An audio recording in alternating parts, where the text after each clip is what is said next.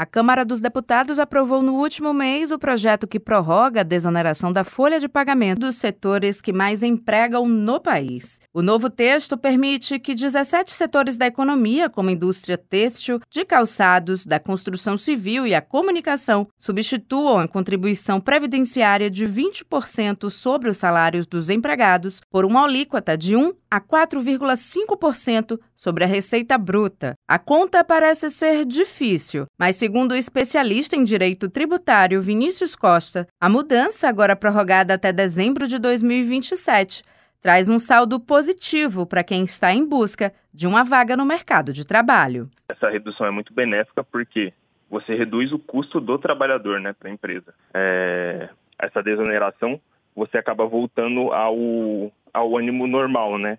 Que é contratar para você para você gerir as suas atividades. Você traz de novo a opção do empregado ser contratado é, pela via de regra, né? Que é a CLT isso gera inúmeros benefícios, né? Porque ele tem a contribuição dele, ele tem os benefícios dele, é, auxílio-desemprego. Agora, o projeto volta para a votação do Senado, estendendo a diminuição da contribuição previdenciária a todos os municípios brasileiros. Na Bahia, os números já são promissores, especialmente no setor da construção civil.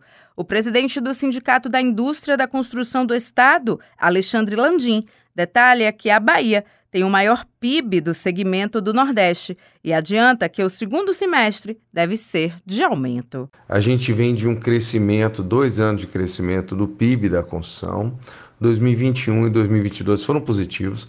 A gente tem expectativa ainda que este ano seja positivo, talvez com um índice menor. A gente espera que a gente cresça 1,5%, essa expectativa mas com a perspectiva muito boa para o futuro, uma vez que foi ativada, foi reativado o PAC, o Programa de Aceleração de Obras.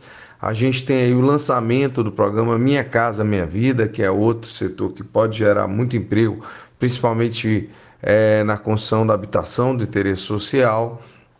E a expectativa da queda de juros, o que vai dar uma dinâmica ao mercado imobiliário como um todo. Atualmente, a lei está garantida até o dia 31 de dezembro deste ano, beneficiando setores que juntos empregam mais de 9 milhões de brasileiros.